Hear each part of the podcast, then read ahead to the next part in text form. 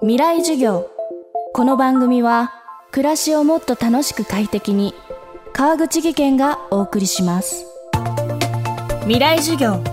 今週の講師は休み方研究家リーマントラベラー東松博文さん。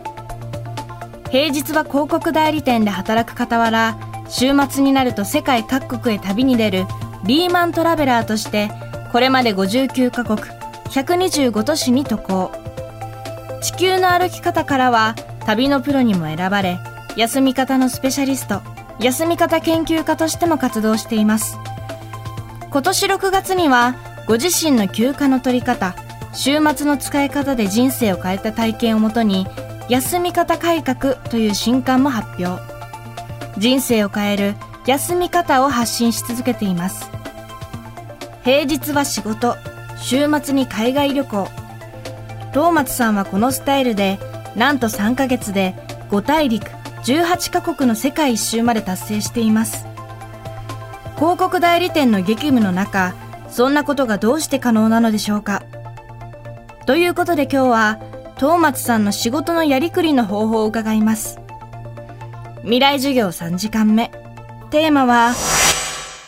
休みが充実すると平日も充実する。僕はその仕事のやりくりの面で行くと金曜日の夜定時に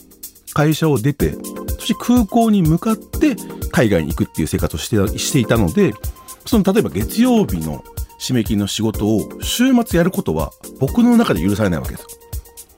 僕はその与えられた締め切りを自分で前倒して絶対金曜日の定時まで終わらせるんだと自分で決めたんです。もちろんその金曜日までの仕事であれば、もっと計画的にやらないと仕事終わらなかったんで、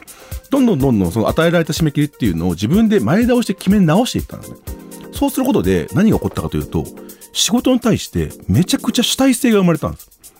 やっぱそれまではやっぱり誰かが与えられた仕事だったり、決められた期日があったと思うんですけど、それってどちらかというとやらされてるって感覚も少なからずはやっぱりあったと思うんですね。やっぱ自分が全力で頑張っていたと思っていても、ちょっとはそういうの心のどっかであったと思うんです。それを自分で決め直すことによって、そこに主体性が生まれて、もう自分の仕事だと。絶対自分で決めながらやるんだっていう強い気持ちが生まれて、それがめちゃくちゃ効率化に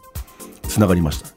その仕事に対する姿勢っていうのもどんどん変わって、仕事がめちゃくちゃ楽しくなりました。その休みたいっていう気持ちが仕事の働き方も変えて、どんどんどんどんその毎日も平日まで充実するようになっちゃいました。ちなみに東松さん、旅行中は仕事のメールをチェックすることはあっても、急ぎでない限り返信はしないそうです。というよりも、旅先でそういうことをしなくて済むように、同僚に仕事を引き継いでおくのが大切で、そのためには仕事を引き継いでもらえる環境づくりが必要だと言います。やっぱりまずその休みっていうのは、まあ、一回取れて終わりっていうのはもったいないじゃないですか。むしろ休みたい人はもっと休みたいと思いますし。そうなると、やっぱ周りが休みやすい雰囲気になってくれることが一番重要だと思うんです。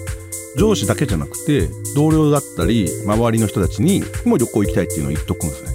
言っておくことによって、外堀がどんどん埋まっていくわけです。それどんどん埋まっていって、まあ、周りが、まあ、僕を生かしてくれるような環境を自分から作るっていうのもすごい大事かなと思ってます。でもそのためにやっぱり周りが協力的な体制を作ってくれないと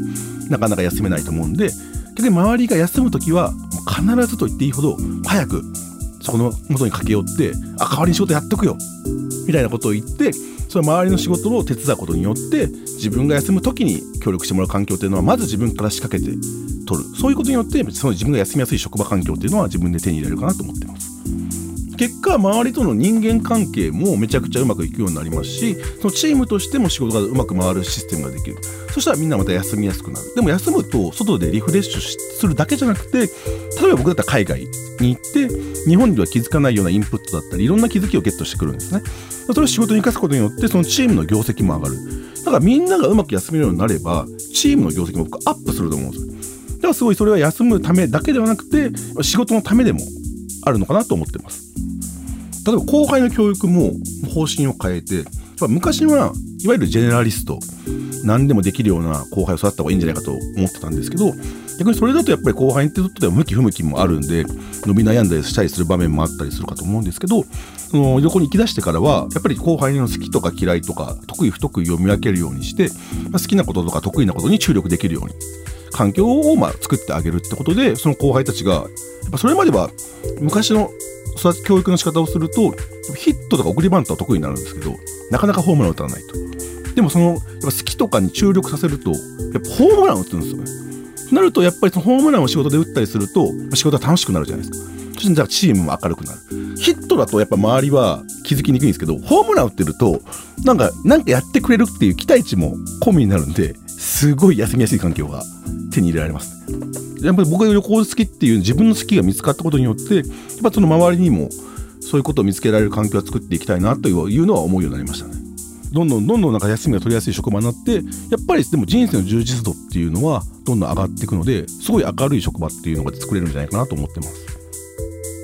今週の講師は休み方研究家リーマントラベラー東松博文さん。今日のテーマは休みが充実すると平日も充実するでした。